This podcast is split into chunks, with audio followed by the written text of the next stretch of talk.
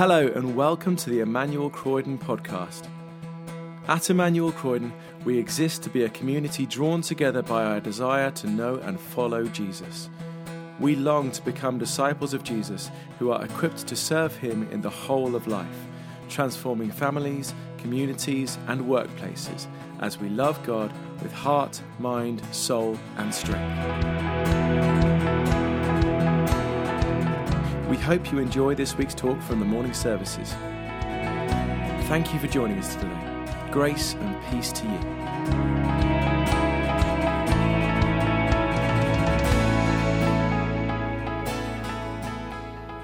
This morning's reading is from Mark chapter 15, verses 1 to 15. Jesus before Pilate. Very early in the morning, the chief priests, with the elders, the teachers of the law, and the whole Sanhedrin, made their plans. So they bound Jesus, led him away, and handed him over to Pilate. Are you the king of the Jews? asked Pilate. You have said so, Jesus replied. The chief priests accused him of many things. So again Pilate asked him, Aren't you going to answer? See how many things they are accusing you of.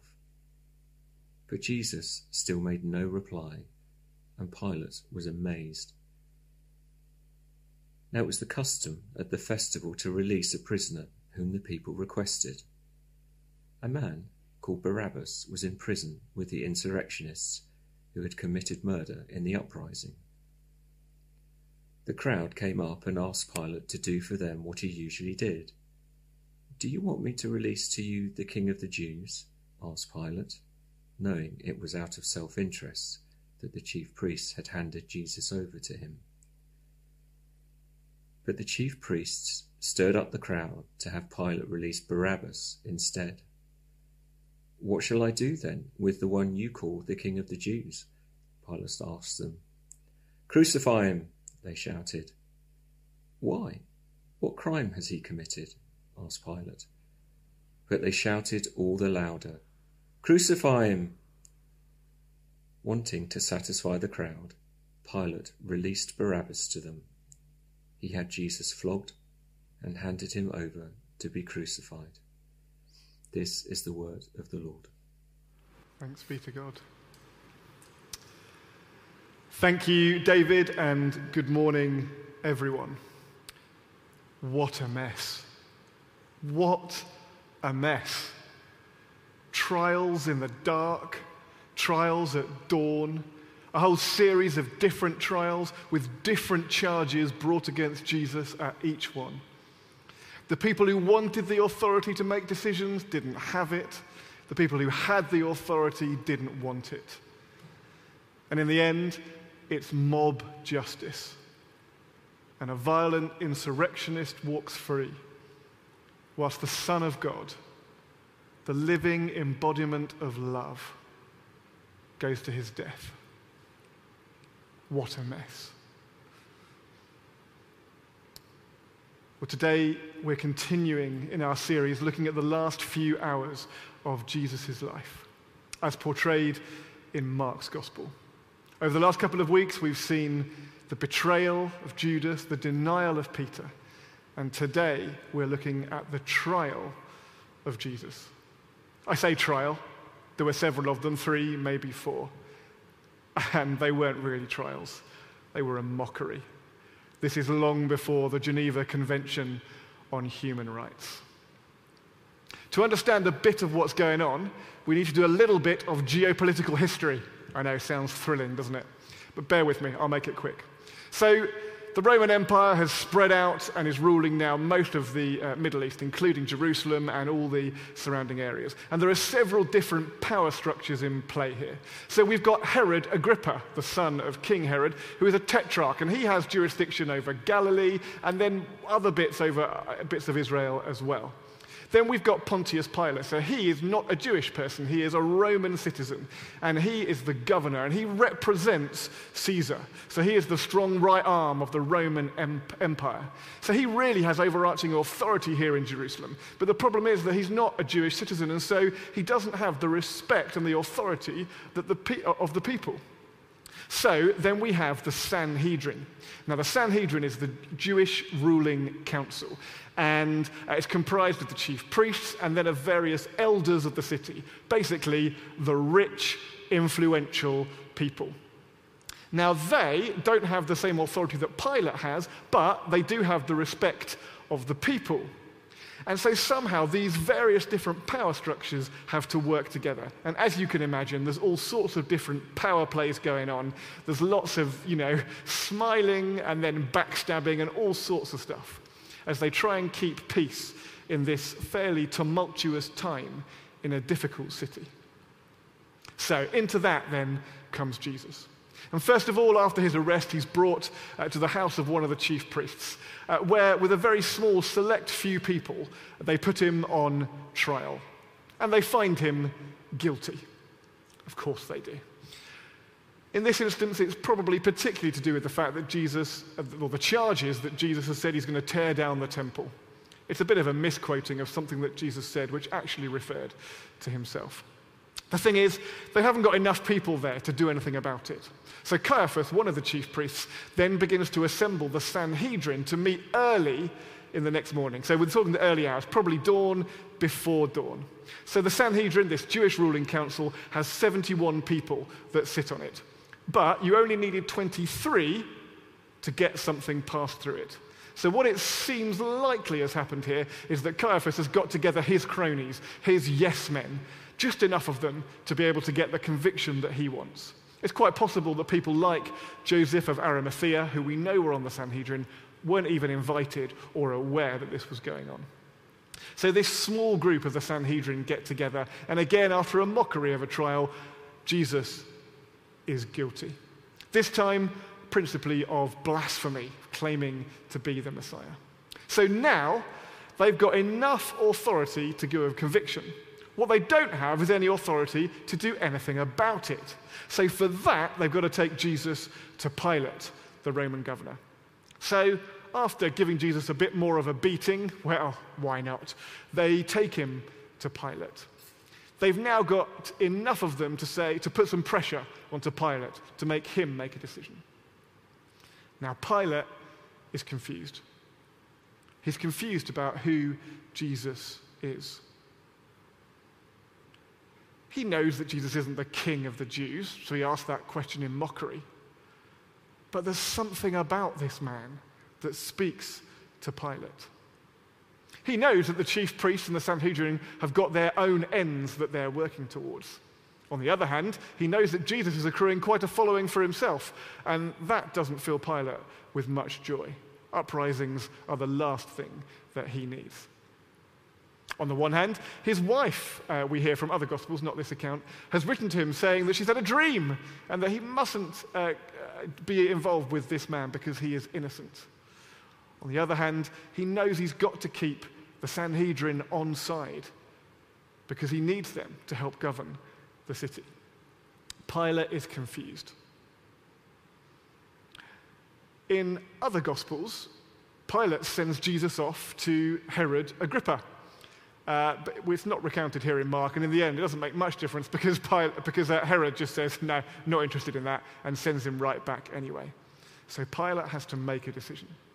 He's confused, but he is also a master manipulator. He hasn't risen to this kind of position uh, without good reason. So he thinks he's got to work out which way the wind is blowing. He knows what the chief priests and the Sanhedrin think, but do the Jewish people think the same? So he decides uh, to invoke uh, a, a, ritual which uh, actually we don't hear about anywhere else in, in, history, but all four Gospels agree on, which is that at Passover he can release one prisoner to the Jews. And so he goes out to the crowd to try and seek the will of the people, and then he can work out uh, which way the wind is blowing. He says, Who do you want me to release? Barabbas, an insurrectionist, a murderer, or Jesus? And the crowd immediately cry that they want Barabbas to be released and Jesus to be crucified. Pilate thinks he's heard the will of the people. As it happens, probably, I suspect, what he's got is a bunch of Caiaphas's cronies who he's got in the crowd, and then uh, you know uh, a, a, bunch of people who, through kind of mob mentality, are being incited to hatred. Nonetheless, Jesus' fate is sealed, and he goes to his death. Before we look at what we're to make of all of that, let's take a slight detour. I want to uh, give you a quiz three questions, each with three answers A, B, and C. So try and just remember which you're saying uh, for each. Question number one Are you A, always right, B, usually wrong, or C, well, mostly get there in the end? Question two Do you prefer A, cats, B, rats, or C, owls? And question three your favorite subject at school A, all of them. I just love learning. B, none of them. School's stupid. Or C, defense against the dark arts. You've probably guessed by now that these are questions to try and establish which character in the Harry Potter novels and films you might be. If you answered A to most of those questions, then you're Hermione. If you answered B, you're Ron. And if you answered C, congratulations, you are Harry himself. Not perhaps the most sophisticated of quizzes that you can find on the internet, but it was the shortest. And it turns out that there are millions of these sorts of quizzes where you can work out which character you are, or which character you relate to most from Harry Potter or Lord of the Rings or Friends or Twilight or Marvel or whatever it might be. And often the quizzes are pretty facile, but they are extraordinarily popular. And actually, you know, it's not a bad way to read some passages in the Bible. To actually seek to put ourselves into the scenario. Who are we in this passage? Who do we relate to most? And what might God be saying to us out of that? And so, for the next few minutes, that's what we're going to do with this passage. We're going to take four characters or groups uh, within this account and think about whether we might relate to them and what, might, what God might be saying to, the, to us out of it. So, first of all, then, do you relate to the members of the Sanhedrin? So don't forget, these are the wealthy and influential people in the city. Now, before we just tarnish them completely as baddies, let's remember that these are humans. They're 3D, nuanced characters. So, in their defense, they probably did think that Jesus was a blasphemer, that he was stamping all over their faith and traditions, and they wanted rid of him for that reason. But let's also be realistic. Their main motivations, I'm sure, are that they wanted to protect their own position and privilege. They wanted to maintain their own positions of power, and they weren't averse to a spot of injustice along the way.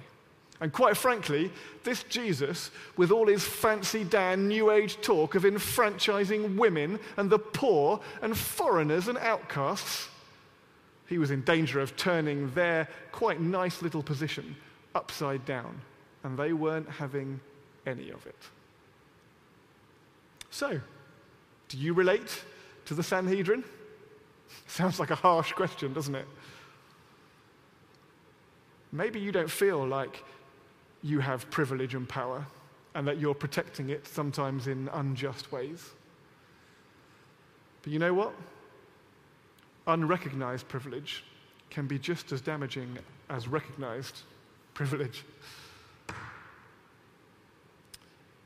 And actually, most of us engaging in this service here and now find ourselves amongst the 1% most wealthy people in the world. We might not feel enormously powerful or privileged, but actually we are. And with that power comes great responsibility. So I wonder whether God might be asking us to recognize something of that today and think about how we use that power and privilege.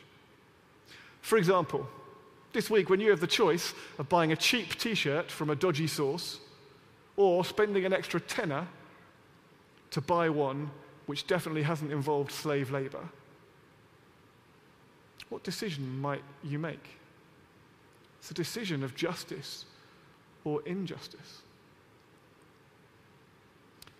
This week, if you have the choice between just e- picking off the, you know, the easy, the easy uh, pot of coffee off the shelf, or actually going for the more hassled approach of taking a bit more time and finding one that's been fairly traded, which will you choose? It's a question of justice and injustice. Or this week, when you think about what energy supplier you use, or how much food you waste, or how you travel to work, what decision might you make? Because actually, it's a decision of justice and injustice. Because all those decisions have an impact, directly or indirectly, on an individual basis or cumulatively, on the poor around the world. Are we just protecting our own privilege? Or can we use our position of power to promote justice in our world? So, do you relate to the Sanhedrin? And if so, what change might you make this week? Secondly, do you relate to Pontius Pilate? Now, on the one hand, we've already said that he was a manipulator. But again, he's a 3D human character. Actually, what I want to think about now is the fact that Pilate was confused about who Jesus was. Do you relate to that? Are you confused about who Jesus is? Perhaps you're new to this whole church malarkey. Maybe you've been dragged along by a spouse or a parent. Or maybe actually just something that's been occurring in your life has prompted you to ask the deeper questions of faith. And you're tuning in today to try and find some kind of answers about who this Jesus might be. Well, if so, you are really warmly welcome. And uh, we'd love, John or I would love to chat with you, or you could join one of our Christianity Explored or Alpha courses to think through questions about who Jesus is. Or maybe actually you've been a church attender, a person of faith, a follower of Jesus for years, maybe all your life. But right now you are just so confused about who Jesus is. I want to say three things to you. Firstly, you are not alone. You'd be surprised at how many people, even those who look like perfect little Christians, are confused, are people who have doubts in fact, all of us do at some point or other, and many of us do right now. You are not alone. It is nothing to be embarrassed about or shy about. Secondly, I want to say that confusion or doubts are not the opposite of faith. In fact, quite the reverse is true. They are an essential part of faith because faith, without doubt, is simply certitude. And certitude isn't faith and is always a lie. Doubts, confusion are a part of faith. Faith is a journey, and that journey involves times of confusion or doubt, of big questions. So you're not alone, and it's okay. In fact, it's even recommended. And then, thirdly, I want to say, however, don't dwell in those doubts. Seek to, to move through them, to find clarity out of the confusion. And the way to do that is to talk with other people about it. Chat with your family, with your friends. Engage with those things at home group. Like I say, there's nothing to be embarrassed about or shy about. In fact, as you ask those kind of questions, you may well find that other people are asking exactly the same ones. Come and talk to John or myself. We'd love to chat with you about it. Confusion and doubts are part of our journey of faith, but they're not the end of it. There are ways through. There aren't magic answers or easy answers, but there are answers that can be found in a relationship with Christ. So, perhaps you relate to Pilate. You're confused about who Jesus is. And if so, what's the next step for you this week? Thirdly, then, maybe you relate to the crowd. This crowd of people who are incited to hatred. Again, that maybe feels like a harsh question to ask, and yet it's so easy to find ourselves uh, wrapped up in a mob mentality or a herd mentality, to find ourselves um, with the people around us, engaging in bullying or hatred or derision. It's so easy to find ourselves engaging in that. Several years ago now, I went to a football match. Uh, it, was, it was Southend against Millwall, and I went with a Southend fan. I was sitting in the Southend end, uh, and the game was not going well for Southend. Millwall were winning, and the referee was making a series of decisions which seemed to favour Millwall rather than Southend. And all the Southend fans uh, around me were, were becoming increasingly irate. And in fact, they were, you know, the, people, the, the whole stand was up on its feet shouting at the ref. And I found myself riding on this wave of vitriol. There was a moment, a really weird moment, where I found myself standing on my feet, bellowing, You've forgotten your glasses, ref! Where's your pen, mate? The referee's a wally! That was a word that I used anyway. I'm a good Christian boy. And it dawned on me Jonesy, what are you doing? You don't support Southend. You don't care who wins this match. And you certainly don't have any hatred for the poor chap in the middle who's trying to referee a bunch of thugs trying to, you know, kick the living daylights out of each other whilst being abused by 20,000 thugs in the stand. What's going on? It's so easy to find ourselves in this mob mentality, engaging in a hatred which perhaps, if we thought about it clearly, we wouldn't even hold to. We can see it, can't we, in things like uh, IS or Daesh, the way that they're able to, uh, to use rhetoric, power, influential people, the herd mentality to make people uh, believe all sorts of things that under normal circumstances they might not. Those, those fighters for IS, most of them, they're normal people, but they've been incited to hatred. And as Christians, we shouldn't feel too smug about this, thinking it's just other religions or whatever that, that, that, engage in these kind of things. Our history is littered with similar examples, like the Crusades, for example, or Christians in 1930s Nazi Germany, or Christians in uh, apartheid South Africa. In fact, even just a few weeks ago, the, uh, you know, the riots on Capitol Hill, many of those people there would no doubt describe themselves, and, and in fact may well be followers of Jesus, Christians themselves. So easy to get incited to hatred. It may be that for us, uh, here in South Croydon or wherever we're watching today, that all feels a bit extreme. But perhaps there are less extreme examples. Maybe we get caught up in bullying at work or at school. Maybe through uh, the teachings of our parents or our church leaders or our national leaders, we find ourselves looking down upon or deriding or dismissing people who are different from ourselves. Maybe we find online, the things that we engage with online, we find ourselves uh, engaging in discussions or debates or arguments that actually we wouldn't normally that we find ourselves saying things from the safety of, our, of tapping it onto our phone that we simply wouldn't normally. That we end up abusing people or groups of people. It's so easily done. And so I wonder do you relate to the crowd? And if so, is God prompting you to make a change this week? Well, we may or may not relate to one or more of those groups or characters, the Sanhedrin, Pilate, and the crowd. Actually, we can all relate to Barabbas because in some ways we are all Barabbas. Barabbas is described here as an insurrectionist and a murderer.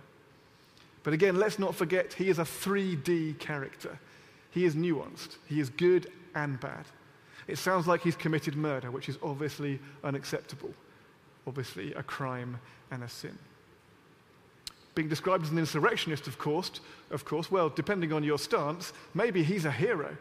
Maybe actually he is a fighter for freedom, rising up against the oppressive Roman Empire. Maybe he's doing wonderful things for the people of God. You see, Barabbas is, is nuanced.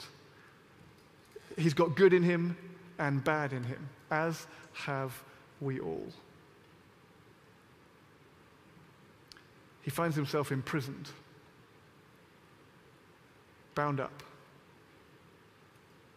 But then Jesus takes his place that he might be free. Now, there are all sorts of ways at looking at what Jesus did on the cross, all sorts of pictures we can use. And actually, I think it's helpful uh, to think about a variety of those pictures rather than just one. But here, we have a picture of substitution, of Jesus taking the place of Barabbas that he might go free. And we are all Barabbas. Jesus takes our place that we might have freedom. Barabbas' name is an interesting one. It can be broken down into Bar, meaning son of, and Abbas, which comes from the, uh, probably comes from the word Abba, meaning father. So Barabbas' name literally means son of the father. To translate into more inclusive language, we might say child of God. And so you see, because of Jesus, because of who he is and what he has done, we are free to make decisions of justice rather than injustice, to acknowledge our confusion and to work through it to find relationship with him, to decide to choose the path of love rather than hatred, even when all around us are doing something different. Because this foolishness, this weakness of Jesus here in this passage, allowing himself to be taken to the cross, has won for us the freedom to be children of God. Let's live in that freedom this week, living lives inspired by Jesus that bring glory to God. Amen.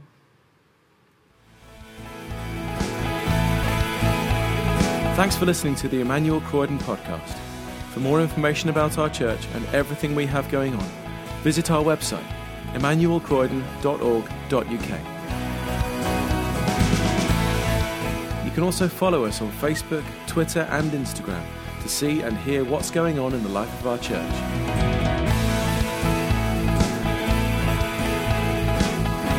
God bless you and have a wonderful week.